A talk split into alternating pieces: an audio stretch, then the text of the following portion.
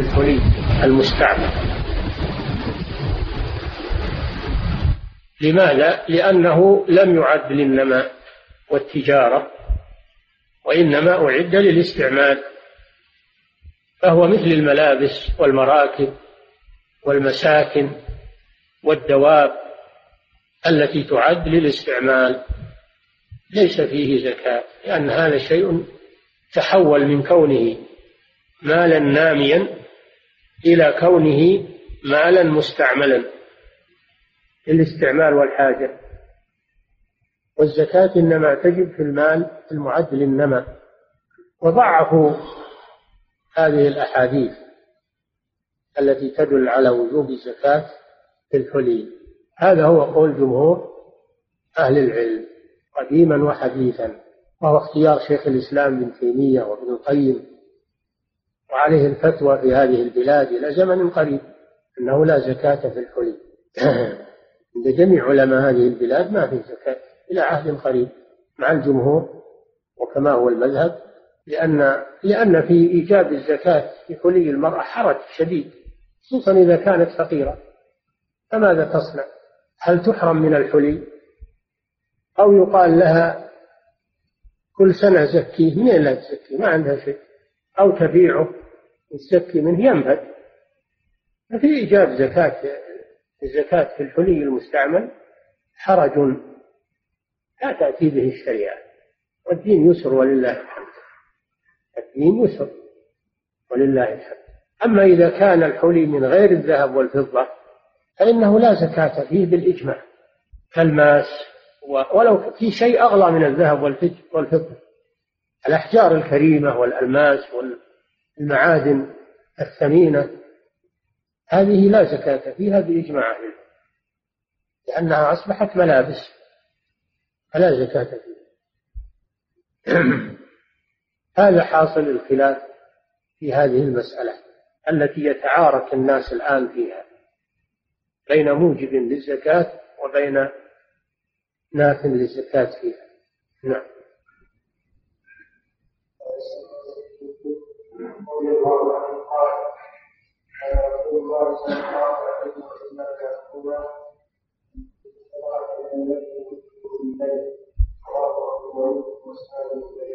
تقدم زكاة بهيمة الأنعام وزكاة خارج من الأرض وزكاة النقدين الذهب والفضة.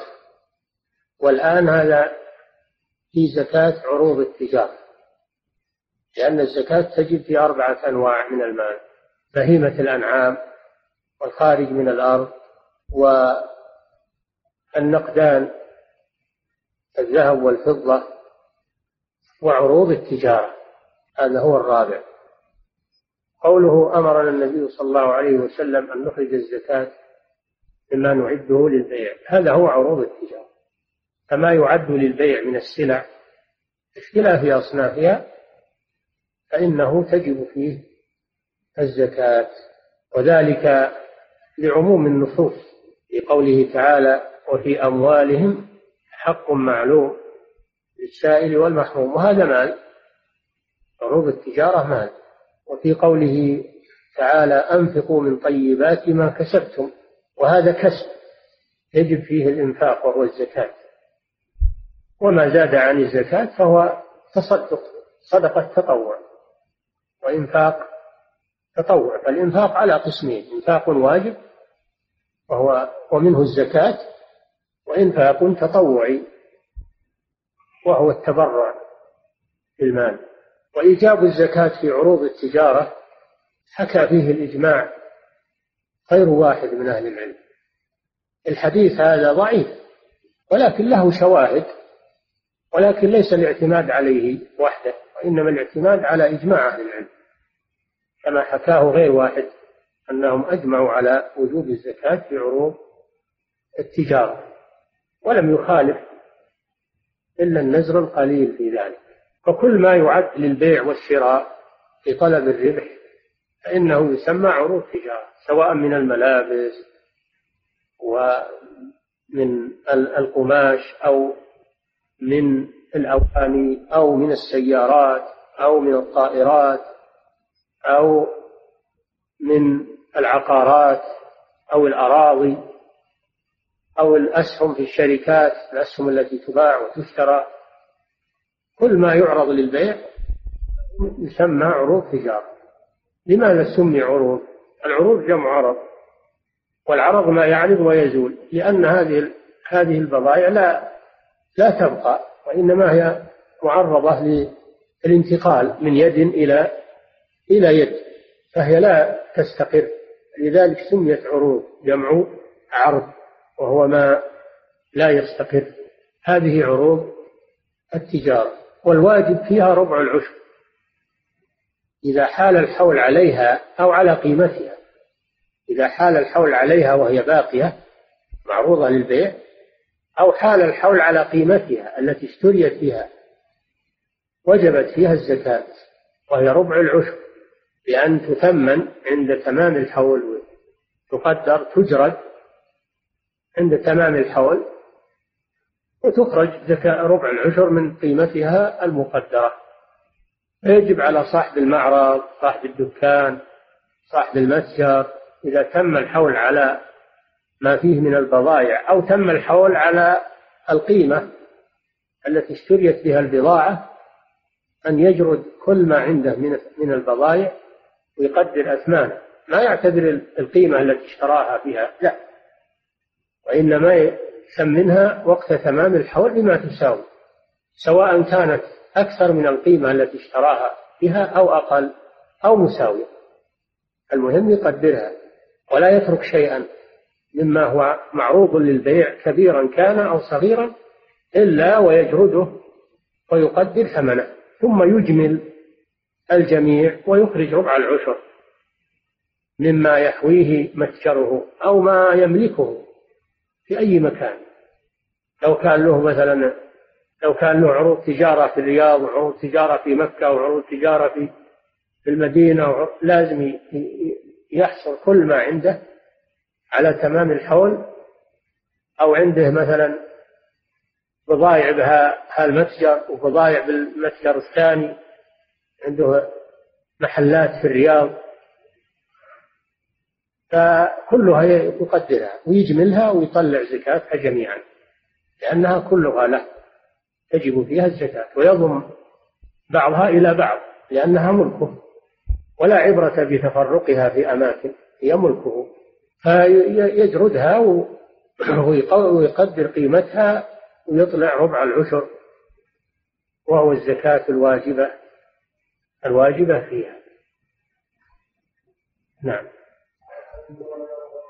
قلنا مثلا إن الخضروات والفواكه لا زكاة فيها لكن لا صار واحد يبيع ويشري بالخضروات والبقول الكراد حتى الكراد والبصل يبيع ويشري والفجل يبيع ويشري بهذه البقول وهذه الفواكه وهذه الخضروات يقولون ما عليه زكاة؟ يقول لا عليه زكاة هذه لأنه جعل هذه الأشياء بضائع يبيع ويشري فيها للتجارة فهي بضائع تجد الزكاة في قيمتها. يقدر ما تساوي ويخرج زكاتها. نعم. الحلي تقولون ما في زكاة. نقول نعم ما في زكاة ما دام إنه للاستعمال. أما إذا كان للتجارة واحد يبيع بالحلي فاتح محل الذهب يبيع بالحلي هذه عروض تجارة. أصبحت عروض تجارة. يزكيها. وهي حلي كذلك المرأة لو كان عندها حلي ما هو للبس وإنما هو لطلب الربح به. حافظتها إلى ما يزيد ثمنه أو يجي موسم ثم تبيعه. هذا هذا ما هو بحلي. هذا فيه الزكاة لأنه معروض للبيع. أما ما يؤجر أما ما يؤجر من الدواب أو السيارات أو الآليات كالمكاين فالزكاة لا تجب في أصله لأنه لم يعد للبيع وإنما تجب في غلته ما يحصل عليه من الغلة ومن الأجرة فإنه يزكي هذه المؤجرات. نعم.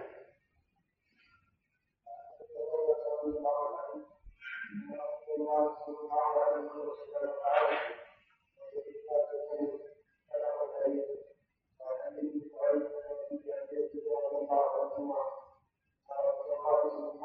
you.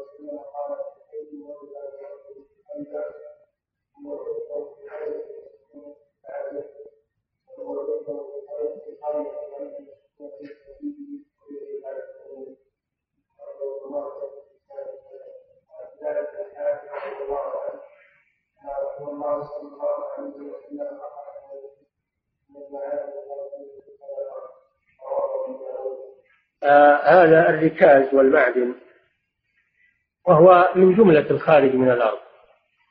لأن الخارج من الأرض حبوب وثمار كما سبق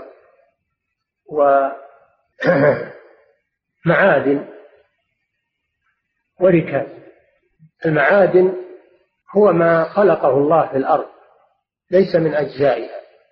ما خلقه الله في الأرض ليس من أجزائها لمنافع الناس. سمي معدنا من العدن وهو الإقامة لأنه مقيم في بطن الأرض.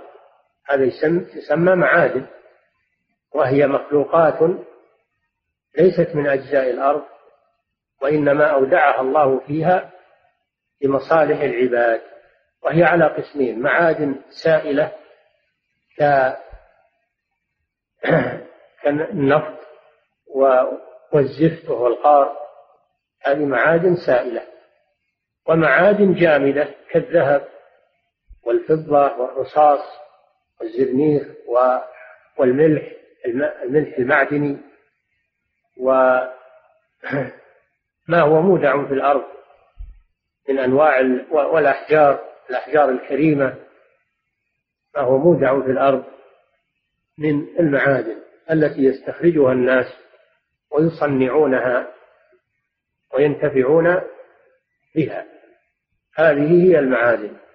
في حديث بلال بن الحارث أن النبي صلى الله عليه وسلم أخذ الزكاة من معادن القبلي والقبلية قرية قريبة من المدينة بين مكة والمدينة من قرى الفرع أو الفرع القريبة من المدينة.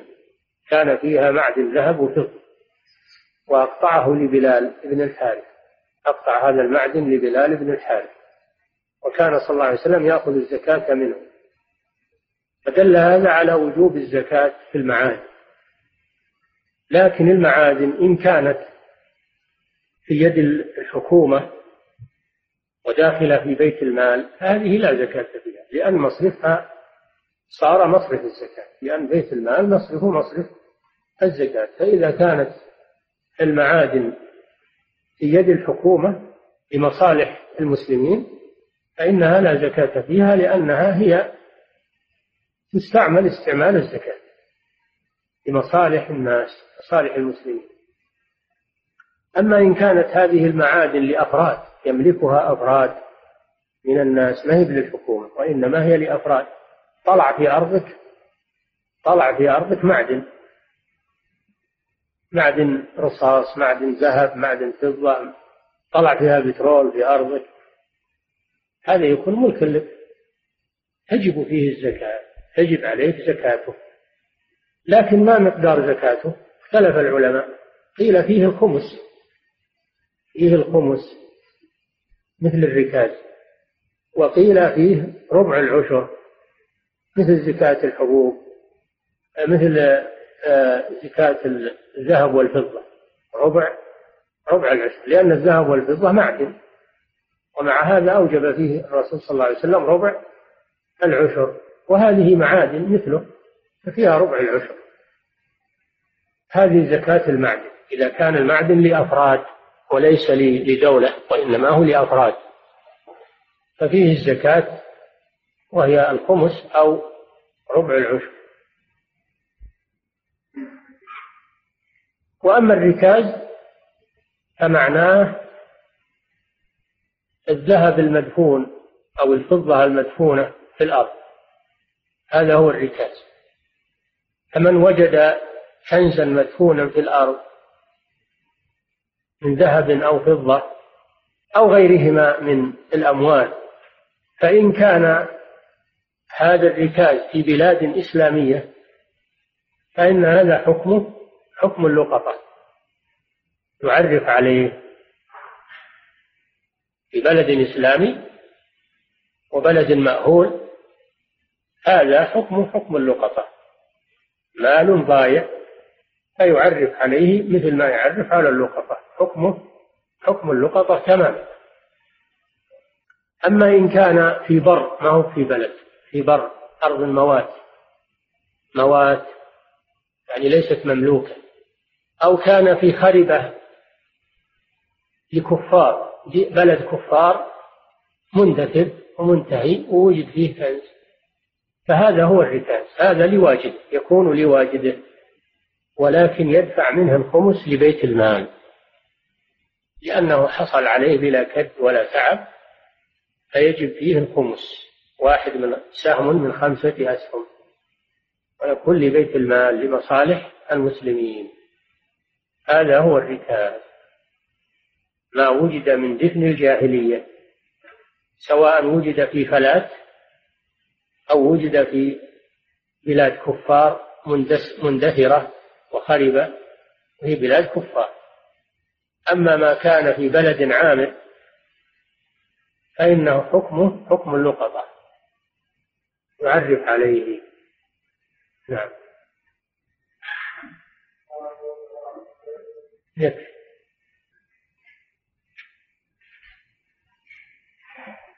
بقي من الخارج من الأرض العسل عرفنا الخارج من الأرض الحبوب والثمار والمعادن والركاز العسل هل فيه زكاة ولا ما فيه زكاة؟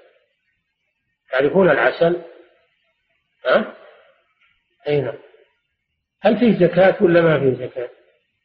الجمهور على أنه ما فيه زكاة لأنه لم يثبت فيه شيء. الجمهور على أنه لا زكاة فيه.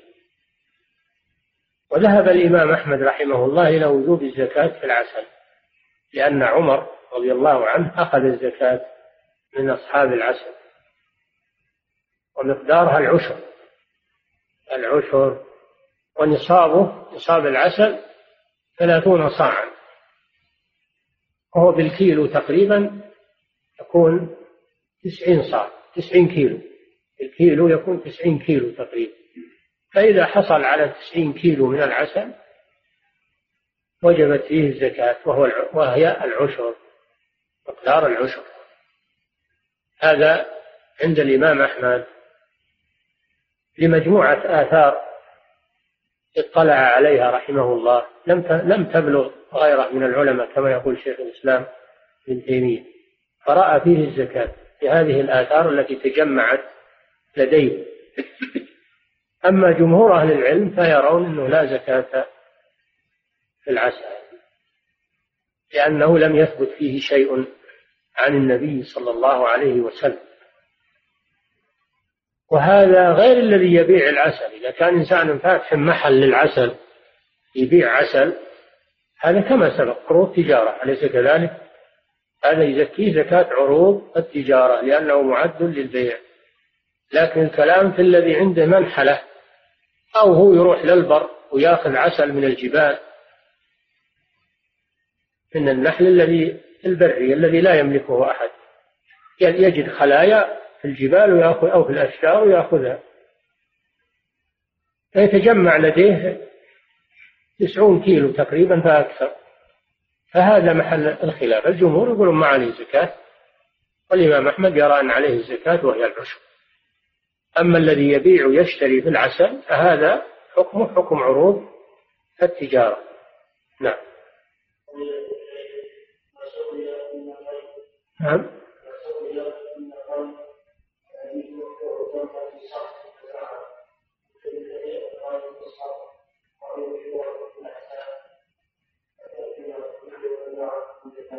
هذا يسقى بالعيون. هذا يسقى بالعيون. هي العشر؟ لأن الري هذا مأخوذ من العيون. يجري من العيون التي تنبع في الأحسن. لكن جمع في مجرى واحد ووزع على المزارعين وله أصله عيون تنبع. نعم.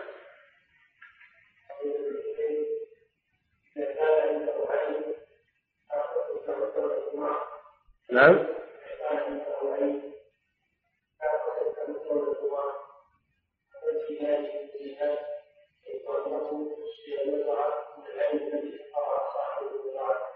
إذا كان يسقيها من العين النابعة التي تنبع فيه عليه العشر عليه العشر ما سقي بالعيون هي العشر نعم.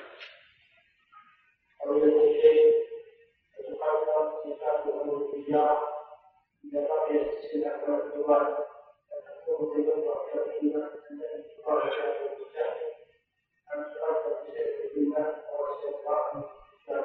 كم منها بما تساوي؟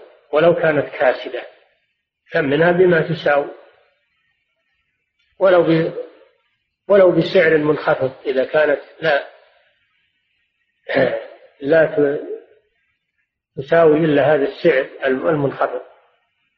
المهم أنه يثمنها بما تساوي؟ عند تمام الحول. قليلا كان أو كثيرا ولو كان اشتراها بعشرة وفسدت صارت ما تسوى إلا خمس تريل يقومها بل هي تسوى. خمس تريل ثلاث تريل نعم.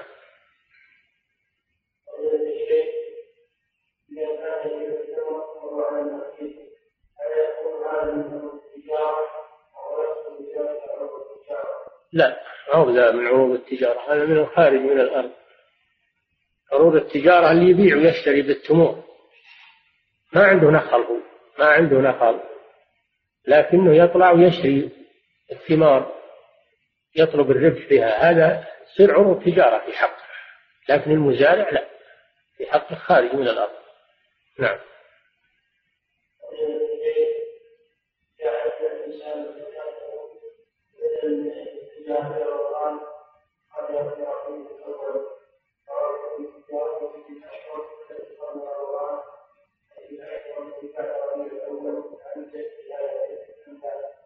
نعم. الربح تبع لرأس المال. الربح تبع لرأس المال. فإذا تم الحول على رأس المال يزكي الربح. وإذا كان عجل الزكاة ثم إنه حصل على ربح بعد أن عجل الزكاة فإنه يخرج زكاة هذا الربح. لأنه تابع لرأس المال الذي أخرج زكاته وعجلها. يكون قد بقي عنده من الزكاة قليل فيخرج. نعم.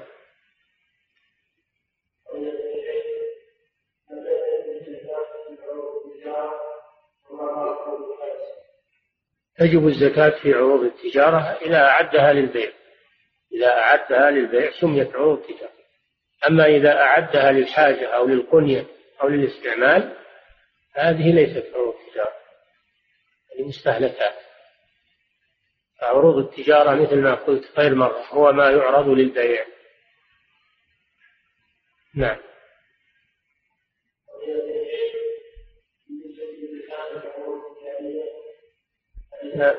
باقي السؤال الأول. عرفتم ضابط الركاز؟ الركاز ما يوجد من دفن الجاهلية. ما يوجد من دفن الجاهلية. يعني من دفن أهل الكفر. وليس هو من أموال المسلمين. هذا هو الركاز أما ما كان معروف أنه من أموال المسلمين فهذا حكمه حكم اللقطة. نعم.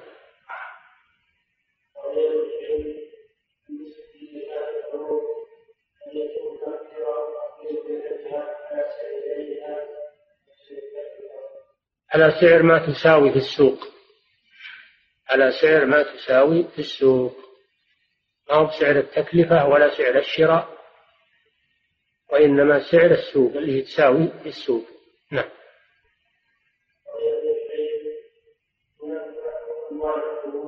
نعم.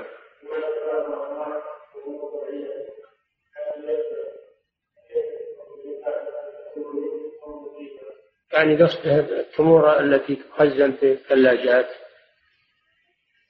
من أجل أنه يبيعها. هذا قصده؟ يطلع ربع العشر من قيمتها. ربع العشر من قيمتها. نعم. كما لو باعها على رؤوس النخل يطلع ربع العشر من قيمة يطلع نصف العشر. نصف العشر من قيمة لأن الواجب فيها نصف العشر. فتجب يجب نصف العشر في القيمة. كما يجب في الأصل. نعم.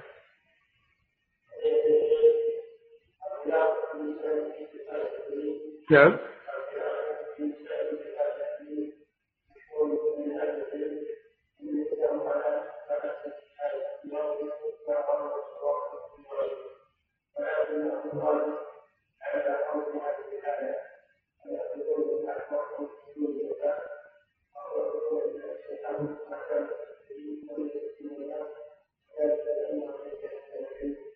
العوام يسألون أهل العلم فإذا سألت العالم وأفتاك تعمل بفتواه سواء يرى وجوب زكاة الحلي أو يرى عدم. فإذا أفتاك بأحد القولين تأخذ بقوله. إذا كنت عاميا ما تعرف الحكم الشرعي. أما إذا كنت تعرف الحكم الشرعي فلا تبرأ ذمتك إلا بما ترى أنه أصوب وأقرب للدليل. ما ترى أنه هو الصواب أو الأقرب للدليل تبرأ به ذمتك أما التشهي واتباع اتباع الأسهل والرخص هذا ما يجوز. لا يجوز تأخذ بالأسهل وأن ترى أنه ما هو صحيح القول هذا. لا يجوز.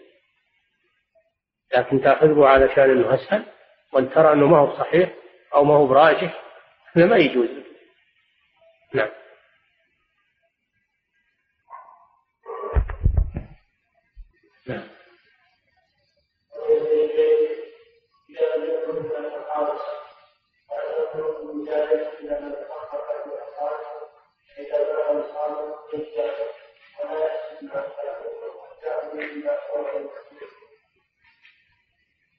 إذا كان ما ما هناك خالص فالمزارع يزكي زرعة ويزكي نخلة يزكي العنب الذي يجفف يزكي طلع نصف العشر فيما سقي بمؤونة والعشر كاملا فيما سقي بلا مؤونة مما تحصل لديه مما تحصل لديه من الثمر أو الحبوب.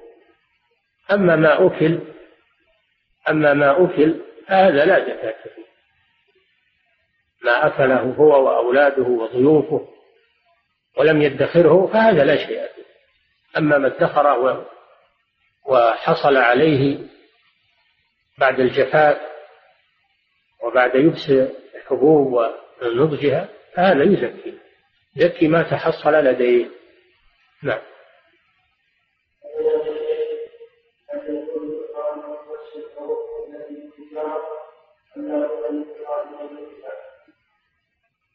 الأصل إخراج القيمة. الأصل إخراج القيمة واختلف العلماء هل يجوز إخراج العروض بدلا من القيمة؟ الصحيح أن ذلك يجوز إذا كان هذا أصلح للفقراء.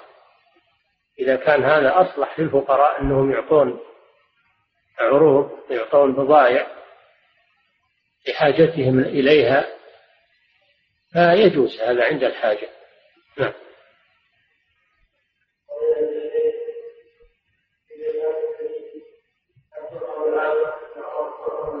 نعم. نعم.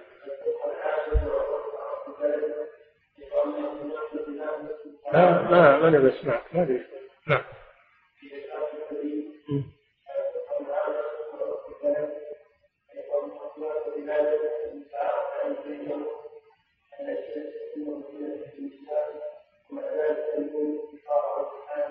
نعم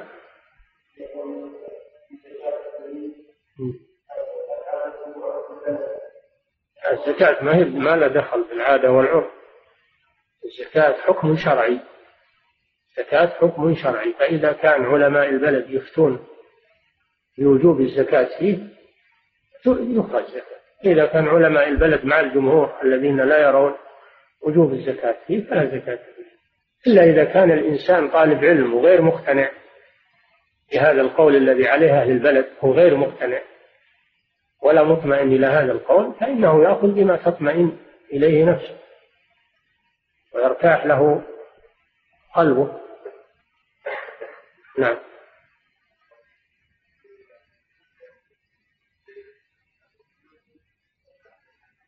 ينفع لا وما تجب الزكاة في الحلي. إذا قلنا بوجوب الزكاة فيه وجبت الزكاة فيه على كل حال. وإذا قلنا بعدم وجوب الزكاة فيه فلا زكاة فيه. ما دام إنه حلي يلبس ما في زكاة. مهما كان.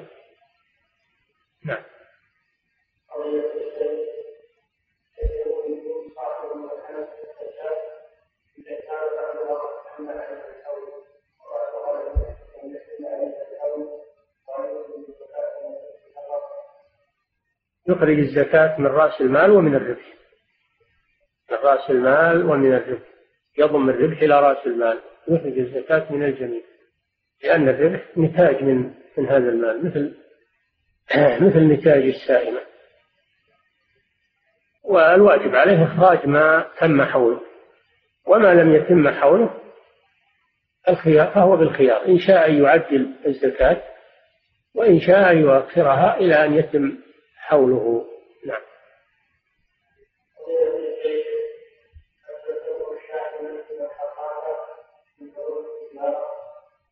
إذا كانت معروضة للبيع اللي عندهم معارض يبيعون الحراثات و... ويبيعون الأدوات الزراعية. هذه عروض تجارة. أو هو عنده حراثة ونواها للبيع تم عليها سنة وهو ناويها للبيع؟ تجب فيها الزكاة نعم.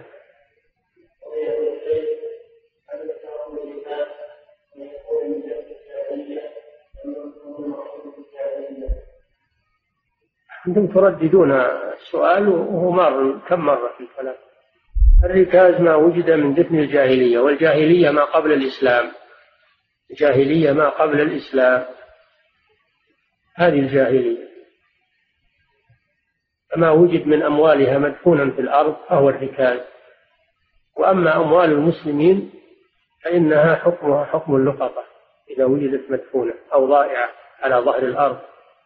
المال الضائع للمسلم كل واحد سواء كان على ظهر الأرض أو كان في باطن الأرض هو لقطة. يعرف عليه إلى أن يجده صاحبه. نعم.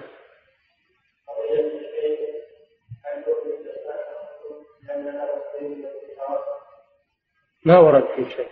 قطن ما أعرف في شيء. وليس من الفواكه. لكن هو يعد للادخار الدخر نعم. صدروا. نعم فيه زكاة. إذا كان أنه يدخر ويصدر فهو فيه زكاة. فيه زكاة. نعم.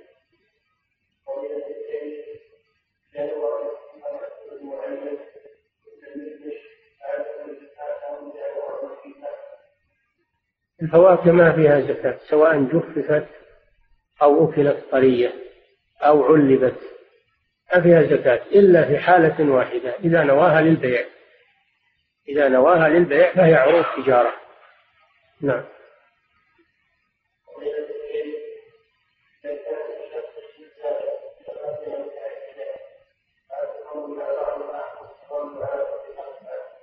لا تضم إلى بعض. كانوا عدة مزارع في بلاد متعددة وهو يضم بعضها إلى بعض لأنه ماله لأنها ماله وملكه. نعم.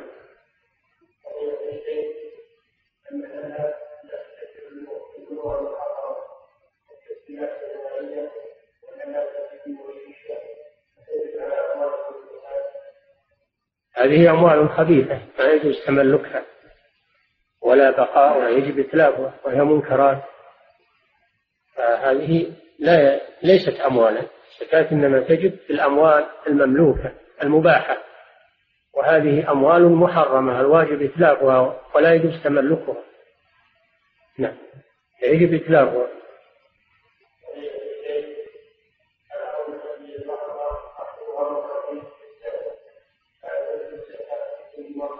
نعم. قوله تعالى وآتوا حقه يوم حصاد وكل ما حان حصاده سواء تعدد في السنة أو مرة واحدة ففيه الزكاة نعم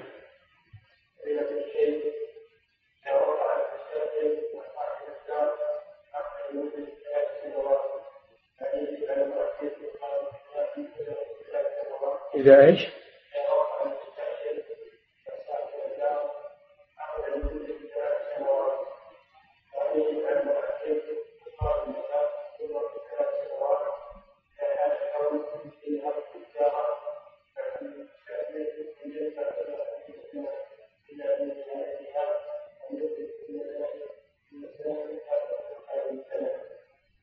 يخرج الزكاة جميعا. كل سنة يزكي هذه الأجرة عن جميع السنوات.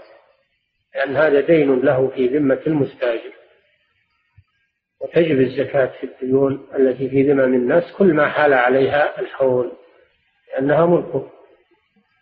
نعم.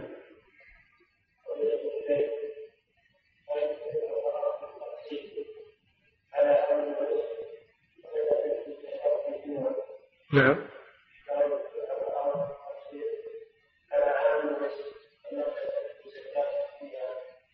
ما أدري إيش نيك في الأرض هذه. للعمار ما فيها شيء. تبيها للتأجير ما فيها شيء. إلا في اجرته تبيها للبيع ففيها الزكاة. كل ما تم عليها سنة زكية ولو كانت قيمتها مقسطة عليك إذا حال عليها الحول وأنت عارضها للبيع ففيها الزكاة. كل ما يتم عليها حول لأنها عرض من عروض التجارة. نعم.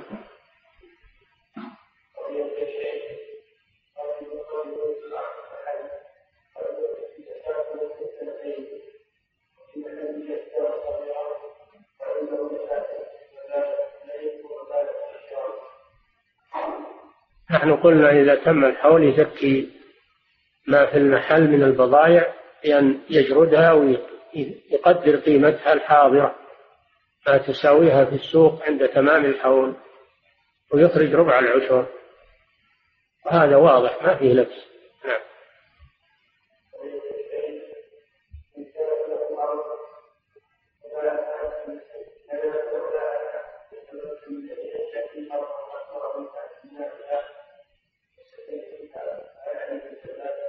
نعم. إذا حال الحول وهو عارضها للبيع ولا بعد باعت يثمنها ويزكي. وإن كان باعها وحصل على ثمنها وتم عليه الحول فإنه يزكي الثمن يخرج ربع العشر منه.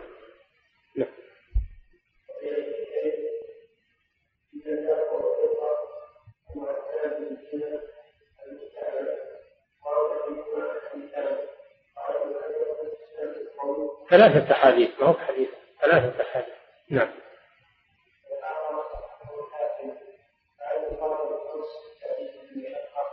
هل يقال؟ ما هو منع الزكاة فيها للمشقة؟ من قال هذا؟ منع الزكاة فيها القياس على المستعملات والمستهلكات. ما أوجب الله الزكاة على المستهلك للثياب والمراكب والمساكن و ما أعد للتأجير كل هذا ما أوجب الله فيه الزكاة فكذلك الحلي لأنه ما أعد للنماء وإنما أعد للاستعمال فهو ملبوس مثل ما تلبس الثياب حتى ولو كانت ثيابا غالية ذات قيمة ما فيها زكاة ما دامت معدة للاستعمال. كذلك الحلي لأنه من اللباس. وما هو بالكلام على أن ما تجب فيها الزكاة للمشقة. لا. أنها لم تعد للنماء وإنما أعدت للاستعمال. نعم. نعم. ضعفونها الجمهور ضعفوا. من أراد أنه يطالع هذه المسألة يطالع فتوى مفصلة للشيخ محمد بن إبراهيم رحمه الله في مجموع فتاوى الشيخ محمد بن إبراهيم. أجاب عن هذه الأدلة وأجاب بحث طويل. نعم.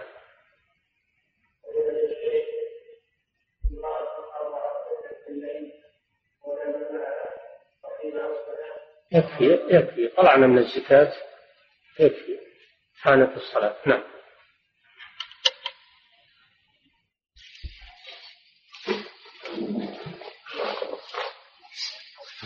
صلى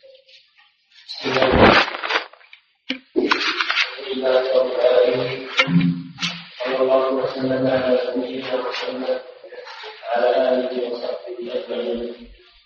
أما بعد قال رحمه الله تعالى قال الفطر عن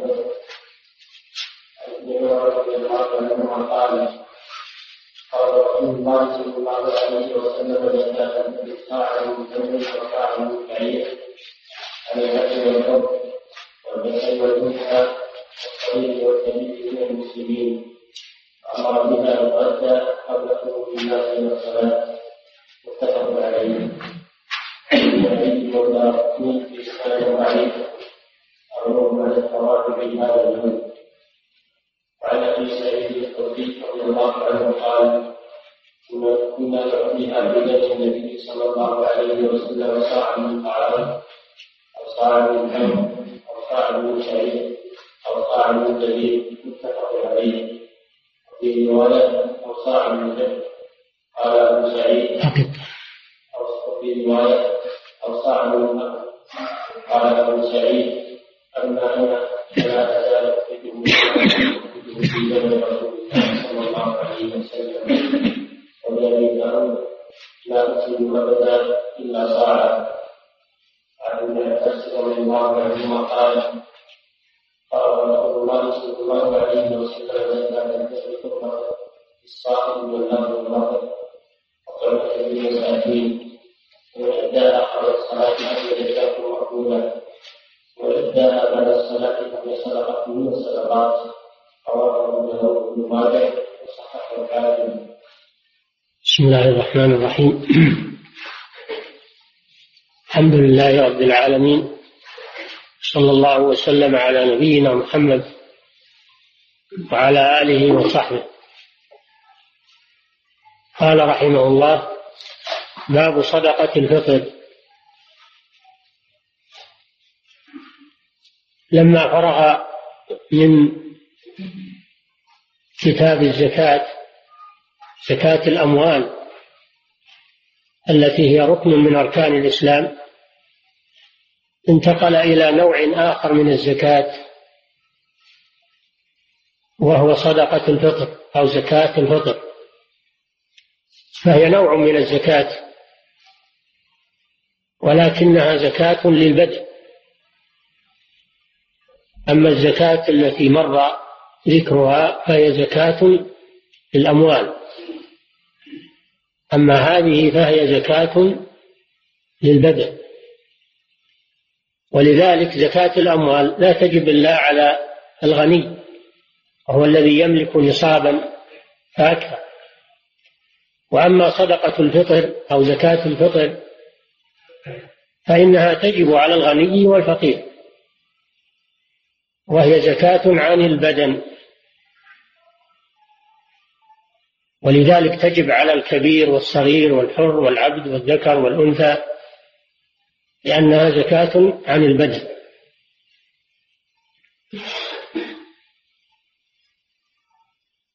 وسميت صدقة الفطر أو زكاة الفطر من إضافة الشيء إلى سبب لأن سببها هو الفطر. فطر من رمضان. فأضيفت إلى سببها. فقيل زكاة الفطر أو صدقة الفطر أي التي تجب بسبب الفطر. هذا حديث ابن عمر رضي الله تعالى عنهما. قال فرض رسول الله صلى الله عليه وسلم صدقة الفطر صاعا من صاعا من من تمر أو صاعا من شعير.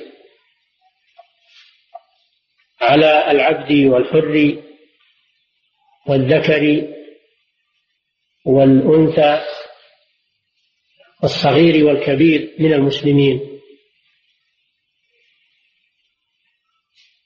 معنى قوله فرض أي أوجب.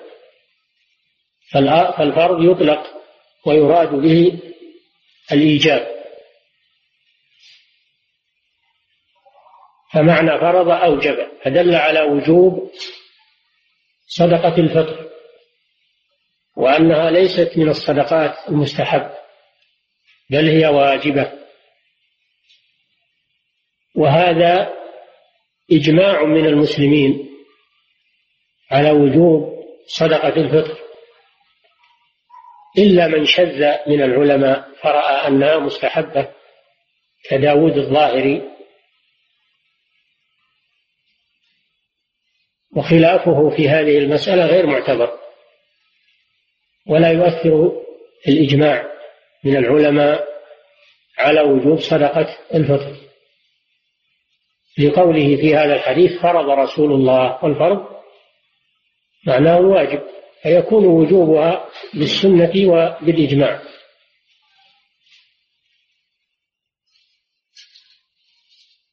صاعا من تمر. أو صاعا من شعير بين الصنفين من أصناف ما تخرج منه تمر. وهو ما جف من ثمر النخل يقال له تمر. أما ما كان طريا فيقال له رطب. فصدقة الفطر تخرج من التمر لا من الرطب. يعني من ما جف. من ثمر النخل أو يبس لأنه هو الذي يصلح إلى الادخار أو صاعا من شعير وهو معروف. في هذا بيان مقدار صدقة الفطر وأنه صاع بالصاع النبوي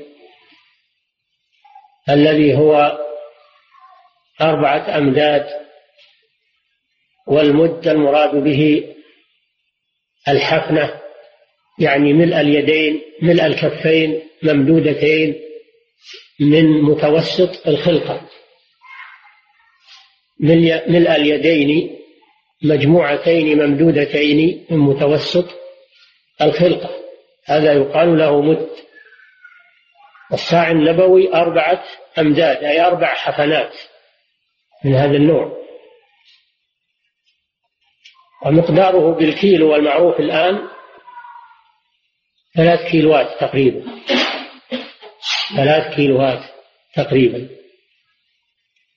فإذا أخرج ثلاث كيلوات فإنه يكون قد أخرج القدر الواجب بيقين. وإن نقص عن ثلاث كيلوات فإنه لا يضمن أنه أخرج القدر الواجب.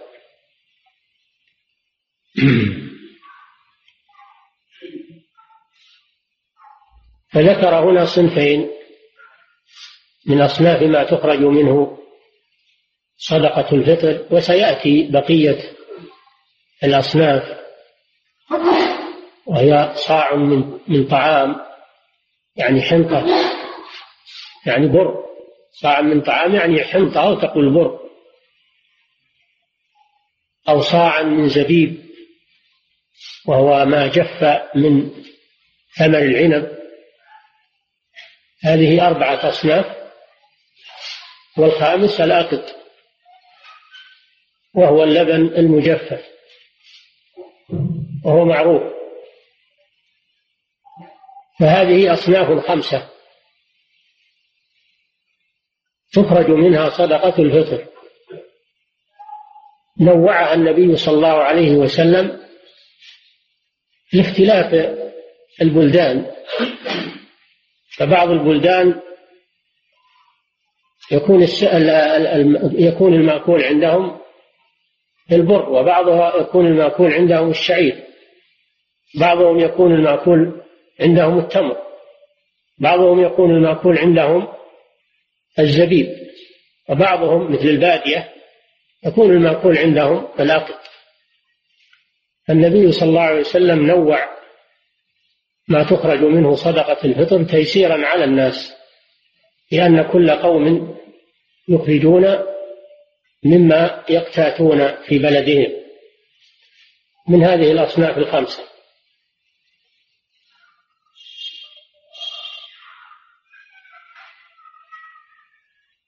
واختلف العلماء رحمهم الله هل يتعين أن يخرج من هذه الأصناف الخمسة إذا وجدت ولا يعدل عنها إلا إذا لم يجد غير إذا إلا إذا لم يجدها. هذا قول أنه لا بد أن يخرج من هذه الأصناف الخمسة فإذا لم يجد واحدا منها فإنه يخرج مما يقتات في البلد من الذرة أو الدخن أو غير ذلك من أنواع ما يقتات في البلد. إذا عدم الخمسة فإنه يخرج مما يقتاته أهل البلد من الأرز المعروف الآن أو الذرة أو الدخن أو غير ذلك مما يقتاته أهل البلد. في قوله تعالى في كفارة اليمين من أوسط ما تطعمون أهليكم. والقول الثاني أنه يجوز الإخراج. الأصناف مع وجودها ويجوز الإخراج من غيرها مما يقتات. فإذا كان في البلد عدة أنواع غير الخمسة وأهل البلد يقتاتون منها فيجوز أن يخرج منه يجوز أن يخرج من الأرز الآن مع وجود البر. ومع وجود الأصناف الخمسة يجوز أن يخرج من الأرز لأن الأرز صار هو الغالب الآن في قوت البلد. وهذا هو الصحيح إن شاء الله. أنه يخرج مخير. إن شاء يخرج من الخمسة مع وجودها أو وجود أحدها وإن شاء يخرج من غيرها مما يقوم مقامها أو قد يكون أولى منها في عرف أهل البلد. وهذا هو القول الصحيح. لأنه أخرج مما يقتات. وغالب قوت الناس الآن هو الأرز كما تعلمون في هذا البلد. يجوز أن يخرج من الأرز. ويجوز أن يخرج من البر أو من الشعير أو من التمر. ولكن الشعير الآن أصبح لا يقتات في هذه البلاد. فيخرج مما يقتات في البلد ويعتاد أكله. هذا هو الصحيح إن شاء الله. ولا بد من إخراج من إخراج الطعام ولا بد من إخراج الصاع. لا بد من إخراج الطعام من أحد هذه الأصناف أو غيرها مما يقوم مقامه ولا يجوز إخراج القيمة. لا يجوز إخراج القيمة عند جماهير أهل العلم. ومن ذهب إلى إخراج القيمة فقد غلط. لأن النبي صلى الله عليه وسلم نص على إخراج الطعام وقدره بالصاع ونوعه بهذه الأنواع الخمسة. فلا يجوز العدول عما فرضه رسول الله صلى الله عليه وسلم ونص عليه إلى إخراج القيمة أن هذا مخالف للنص؟ وأيضا صدقة الفطر من الصدقات الظاهرة التي تظهر وتكال أمام الناس وتخرج فهي صدقة ظاهرة وشعيرة ظاهرة. من شعائر الإسلام. ولو أخرجت نقودا لم تكن ظاهرة بل كانت صدقة خفية. إخراج القيمة لا يحصل به إظهار هذه الشعيرة. وأيضا المساكين في يوم العيد يحتاجون إلى الطعام ليأكلوا مع الناس. يحتاجون إلى الطعام ليطبخوا ويأكلوا مع الناس ويطعموا مع الناس. فحاجتهم إلى الطعام أكثر من حاجتهم إلى النقود. ولأنه في يوم العيد تعطل الأعمال. فلا يجد الفقير عملا يأكل منه في ذلك اليوم. وتغلق الدكاكين فلا يجد محلا يشتري منه في الغالب. فلو أعطي نقودا لم ينتفع بها في هذا اليوم. ما يجد محلات مفتوحة يشتري منها. تغلق. يعطلون الناس للعيد. فلو أعطي نقودا لم يحصل المقصود من التوسع في هذا اليوم. فإذا أعطي طعاما كان هذا أنفع له في هذا اليوم. ولذلك النبي صلى الله عليه وسلم نص على إخراج الطعام. لهذه الحكم والله أعلم ولغيرها فالعدول إلى القيمة تفقد معه هذه الحكم. مع أنه اجتهاد مخالف للنص. ومعلوم أن الاجتهاد إذا خالف النص فإنه لا يعول عليه. ولهذا لما قيل للإمام أحمد رحمه الله إن قوما يقولون بإخراج القيمة قال يتركون سنة رسول الله صلى الله عليه وسلم ويذهبون إلى قول فلان. الاستنكار منه رحمه الله لهذا العمل.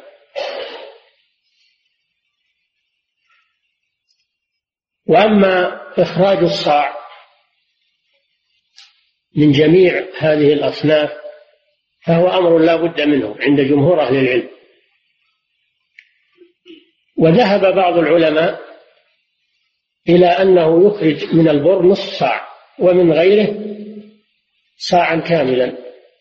وقال إن نصف الصاع من البر يعدل الصاع من غيره. لأن البر أميز من غيره. نصف الصاع منه يعدل الصاع من غيره. وهذا قول معاوية بن أبي سفيان رضي الله عنه. قال بهذا وأمر بهذا. ولهذا استنكر عليه أبو سعيد رضي الله عنه. استنكر عليه وقال أنا لا أخرجها إلا كما كنت أخرجها في زمن رسول الله صلى الله عليه وسلم. وقال لا أخرج إلا الصاع. فهذا استنكار من أبي سعيد صاحب رسول الله صلى الله عليه وسلم على فتوى معاوية رضي الله عنه. ولا شك أن قول معاوية رضي الله عنه قول صحابي. وقول أبي سعيد قول صحابي أجل منه. أبو سعيد أجل من معاوية وأقدم صحبة منه لرسول الله صلى الله عليه وسلم. وأكثر ملازمة للرسول صلى الله عليه وسلم. فقول أبي سعيد هو المتعين لأنه يستند إلى سنة الرسول صلى الله عليه وسلم. ولهذا قال لا أخرجها إلا كما كنت أخرجها في زمن الرسول صلى الله عليه وسلم. فأضاف هذا إلى وقت الرسول. وقال لا أخرج إلا الصعب فلا شك أن قول الجمهور أنه هو الصحيح الموافق لسنة الرسول صلى الله عليه وسلم وأما ما قاله معاوية رضي الله عنه فهو اجتهاد منه وقول صحابي خالفه من هو أجل منه من الصحابة فيتعين القول بإخراج الصاع من كل صنف من البر ومن غيره.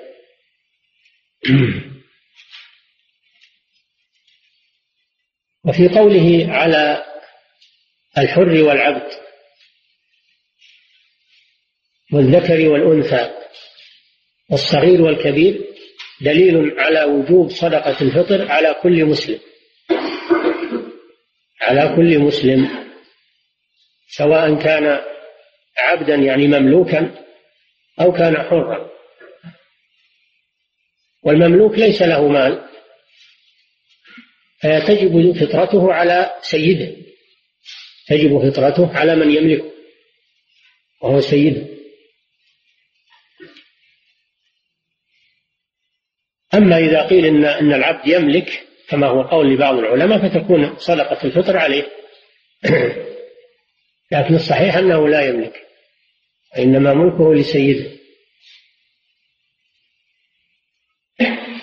على العبد والحر والذكر والأنثى الصغير تجب على الصغير كما تجب على الكبير بنص هذا الحديث. الصغير إن كان له مال فإنها تخرج من ماله وإن لم يكن له مال فإنه يخرج عنه وليه يخرج عنه وليه الذي ينفق عليه.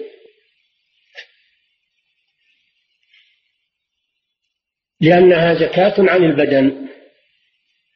زكاة عن البدن. فتجب على الصغير والكبير. وقوله من المسلمين هذا دليل على أن صدقة الفطر إنما تجب على المسلم. أما الكافر فإنها لا تجب عليه صدقة الفطر. كما لا تجب عليه يعني لا يطالب بالتكاليف الأخرى حتى يسلم. فلو فلو أسلم قبل غروب الشمس ليلة العيد وجبت عليه. ولو أسلم بعد غروب الشمس لم تجب عليه لأنه وقت الوجوب لم يكن مسلما. وإنما أسلم بعد وقت الوجوب فلا تجب عليه.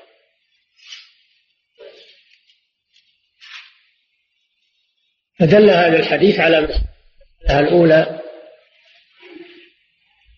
وجوب صدقة الفطر. وهذا بالإجماع. المسألة الثانية دل على وجوبها على كل مسلم. على كل مسلم سواء كان حرا أو عبدا أو ذكرا أو أنثى أو صغيرا. أو كبيرا على كل مسلم. ثالثا دل الحديث على مقدار صدقة الفطر وأنه صاع.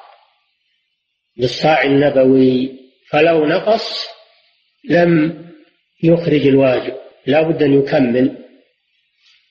وإن زاد فلا بأس الزيادة لا بأس لا بالتطوع لا بأس. لكن النقص هذا لا يؤدي به الواجب. نعم.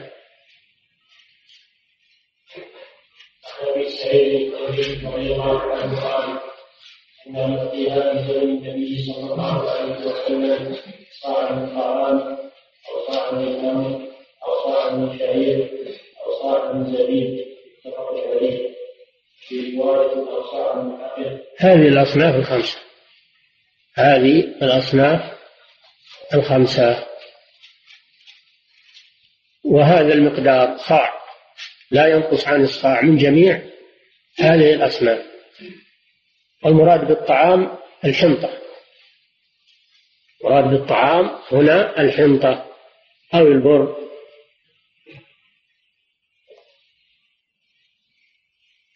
وفي قول أبي سعيد رضي الله عنه هذا رد على قول معاوية رضي الله عنه بأنه يجزي يجزي من البر نصف صاع. فأبو سعيد رضي الله عنه بين أن ما كان على عهد الرسول صلى الله عليه وسلم هو الصاع من جميع الأصناف وأنه لا يزال متمسكا بذلك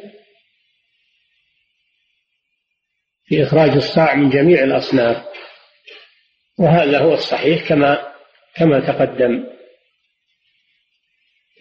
وذكرنا لكم الخلاف في هل يتعين الإخراج من الأصناف الخمسة مع وجودها أو يجوز الإخراج من غيرها. على قولين والصحيح أنه يجوز الإخراج منها ومن غيرها مما يقوم مقامها. أو قد يكون أحسن منها. كالأرز في وقتنا هذا. نعم. قال أبو سعيد أما أنا فلا أزال في زمن رسول الله صلى الله عليه وسلم. عرفتم السبب لمقالة أبي سعيد رضي الله تعالى عنه. نعم. ولأبي داود لا أشهد أبدا إلا صاحا هذا تأكيد. هذا تأكيد منه رضي الله عنه لأنه لا بد من الصاع من جميع الأصناف.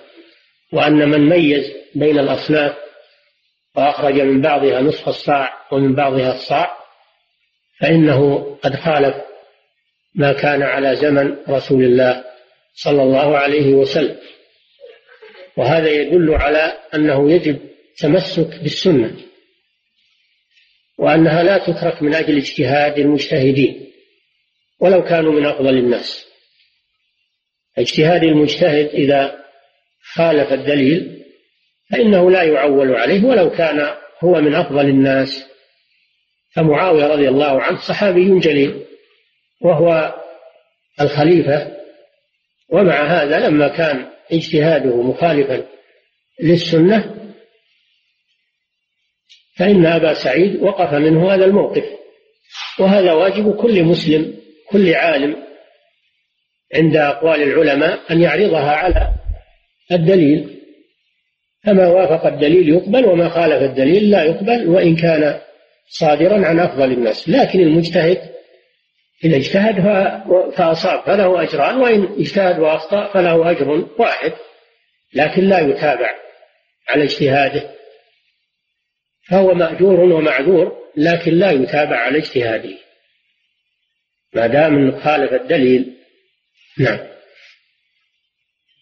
وعن ابن عباس رضي الله عنهما قال قال رسول الله صلى الله عليه وسلم زكاة الفطر تهرة للصائم من والرهن للمساكين هذا هذا فيه بيان للحكمة من مشروعية صدقة الفطر. بيان للحكمة من مشروعية صدقة الفطر. وأنها طهرة للصائم. من اللغو والرفث يعني تكفر عنه اللغو وهو الكلام الباطل الذي حصل منه وقت الصيام والرفث وهو أيضا الكلام الذي لا خير فيه. فالصائم قد يحصل منه شيء من الأخطاء يعني يتكلم بكلام لا يليق. أو كلام محرم. فشرعت صدقة الفطر من أجل تطهيره من ذلك وتكفيره مما يكون قد صدر منه وقت الصيام. وهذا من رحمة الله سبحانه وتعالى بعباده حيث شرع لهم ما يكفر به عنهم خطاياهم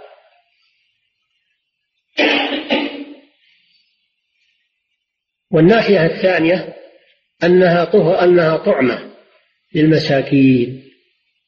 الحكمة فيها أن فيها إطعاما للمساكين والمعوزين ومواساة مواساة لهم في هذا اليوم.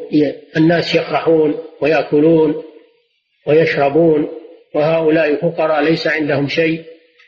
فكلف المسلمون أن يدفعوا لهم. ما يغنيهم ويجعلهم يفرحون مع الناس. هذا من باب المواساة. هذا من باب المواساة. قد يكون فقيرا ليس عنده شيء. وأبواب العمل قد غلقت في هذا اليوم. فإذا تدافع الناس إليه وأعطوه من هنا وهناك وتجمعت لديه صدقات من الفطر صار غنيا في هذا اليوم. وفرح وانبسط مع الناس وأطعم نفسه وأطعم أولاده. فهذا تتجلى فيه حكمة الإسلام في المواساة. وجبر الفقراء في مثل هذه الأحوال. فصدقة الفطر فيها معنيان. المعنى الأول أنها تطهر الصائم. مما قد يصدر منه وقت الصيام من ما لا يليق بصيامه وتطهره من ذلك. والمعنى الثاني أنها تدفع حاجة المحتاجين في هذا اليوم وتسد عوزهم وفقرهم وفاقتهم وفي قوله طعمة للمساكين دليل على مصرف صدقة الفطر وأنها تصرف للفقراء. خاصة تصرف للفقراء خاصة. لا تصرف لغيرهم. من مصارف الزكاة الثمانية وإنما تصرف للفقراء خاصة. لقوله طعمة للمساكين يعني الفقراء. كذلك لا يضعها في مشروع من المشاريع أو يجمعون صدقات الفطر ويجعلونها يقيمون فيها مبنى مشروع خيري. هذا لا يجوز.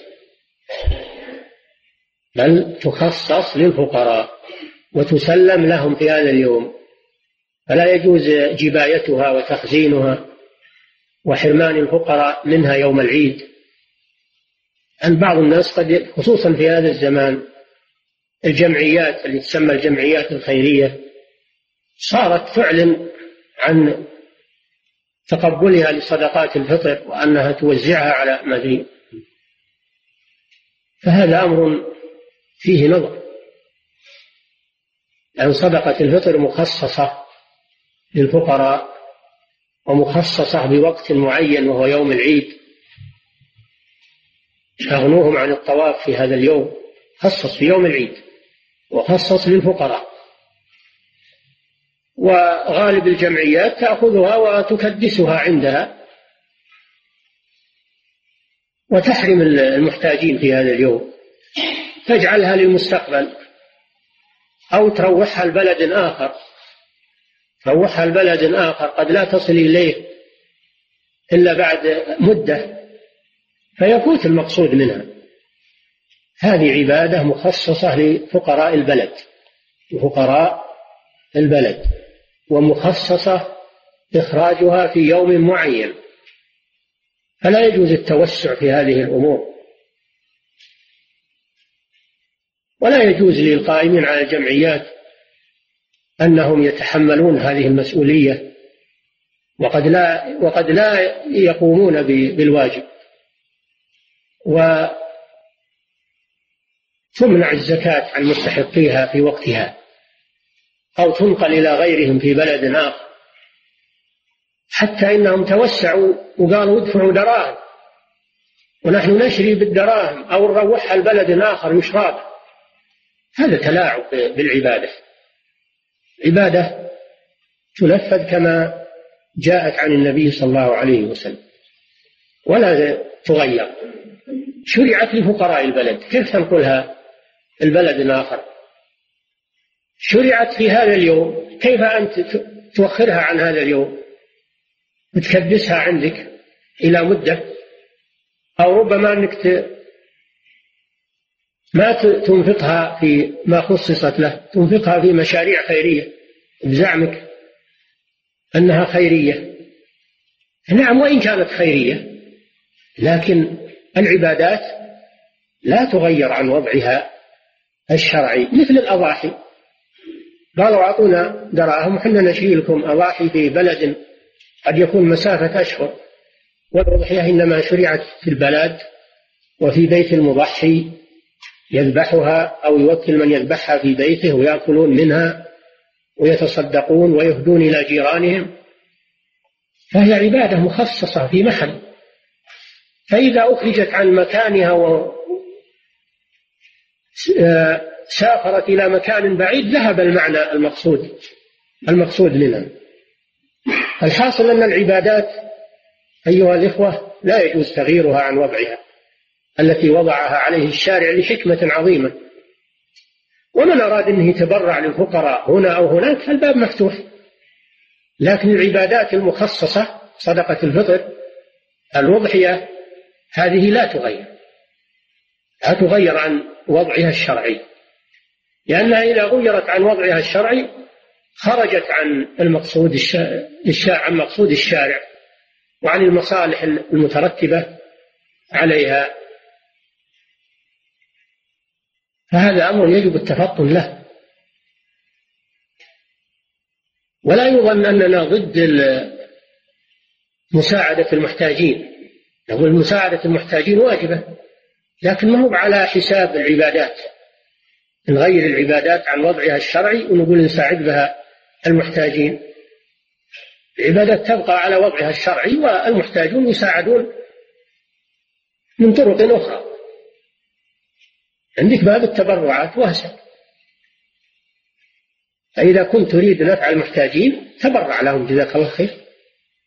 أما العبادات لا تتصرف فيها. يعني لما صارت واجبة عليك مالك فيها فضل. تروحها للمحتاجين بزعمك وتغير تبي علشان إنك ما تبرع. ما تطلع إلا شيء غصب عليك مفروض عليك. لا. المفروض عليك نفذه كما جاء وإذا أردت مساعدة المحتاجين فتبرع من مالك تصدق من مالك.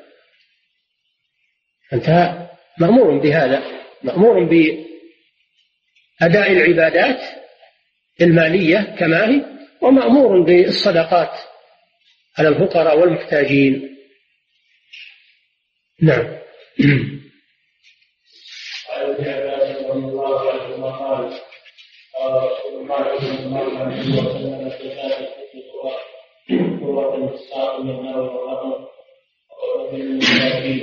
وأيضا جباية الزكاة جباية الزكاة سواء كانت صدقة الفطر أو زكاة المال هذه من صلاحيات ولي الأمر. من صلاحيات ولي الأمر. هو الذي يجبي الزكوات سواء زكاة المال أو زكاة الفطر. فإذا طلبها ولي الأمر وجب دفعها إليه.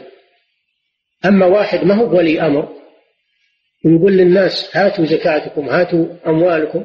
طيب من اللي؟ هذا من صلاحياتك. هذا من صلاحيات ولي الأمر.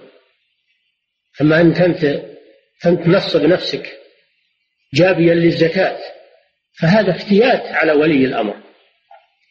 نعم. ومن قبل الصلاة فهي زكاة مقبولة نعم.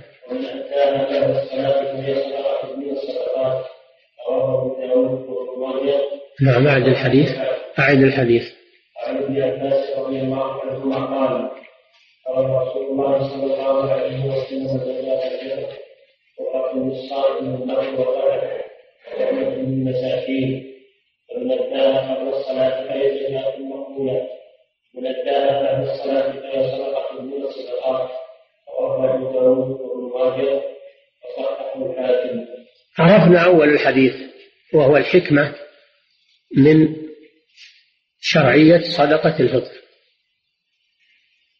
وهنا في آخر الحديث بين صلى الله عليه وسلم وقت إخراجها وقت إخراجها. من أداها قبل الصلاة يعني صلاة العيد هذا الوقت الذي تخرج فيه. هذا هو الوقت الفاضل. فهي زكاة مقبولة. من أداها قبل الصلاة يعني صلاة العيد فهي زكاة مقبولة عند الله سبحانه وتعالى. بين صلى الله عليه وسلم وقت إخراجها وأنه قبل صلاة العيد. أما بعد صلاة العيد فإنها تخرج لكن تكون قضاء. تكون قضاء لا أداء. وتكون صدقة من الصدقات المطلقة. يعني ليس له أجر صدقة الفطر وإنما له أجر الصدقات المطلقة. فدل هذا على أن وقتها قبل وقت إخراجها قبل صلاة العيد. هذا هو وقت الأداء. وأن إخراجها بعد صلاة العيد يكون قضاء. ولا يكون في الأجر مثل أجر من أخرجها قبل الصلاة. ولا تكون صدقة فطر ولا زكاة فطر وإنما تكون صدقة مطلقة. له فيها أجر الصدقة فقط. فهذا فيه بيان الوقت. والوقت يبدأ من غروب الشمس ليلة العيد. ويستمر إلى خروج الناس لصلاة العيد. كل هذا وقت للإخراج. من غروب الشمس ليلة العيد إلى خروج الإمام لصلاة العيد. هذا هو الوقت الأحسن والأفضل والذي إذا أديت فيه تكون زكاة فطر. وجاء عن بعض الصحابة أنه يجوز إخراجها قبل العيد بيوم أو يومين. هذا من باب الجواز. من باب الجواز. وذلك من أجل أن يتمكن الناس يصير معهم سعة وقت لإخراجها فأعطوا يوم أو يومين قبل العيد كما فعل بعض الصحابة. وأما قبل اليوم واليومين فلا يجوز لو أخرجها في وسط الشهر في أول الشهر في العشر الأواخر من رمضان في أول العشر لم تجزي. لأنه لم يحن وقت الوجوب. لم يحن وقت الوجوب. فدل على أن وقت إخراج صدقة الفطر ينقسم إلى ثلاثة أقسام. القسم الأول وقت الجواز وهو قبل العيد بيوم أو يومين. يوم ثمانية وعشرين وتسعة وعشرين هذا يومين أو يوم تسعة وعشرين هذا هذا يوم إذا كان الشهر ناقصا. وإن كان الشهر تاما فيوم تسعة وعشرين ويوم ثلاثين هذه يومين. ويوم ثلاثين هذا يوم. هذا وقت جواز إخراجها قبل العيد بيوم ويومين.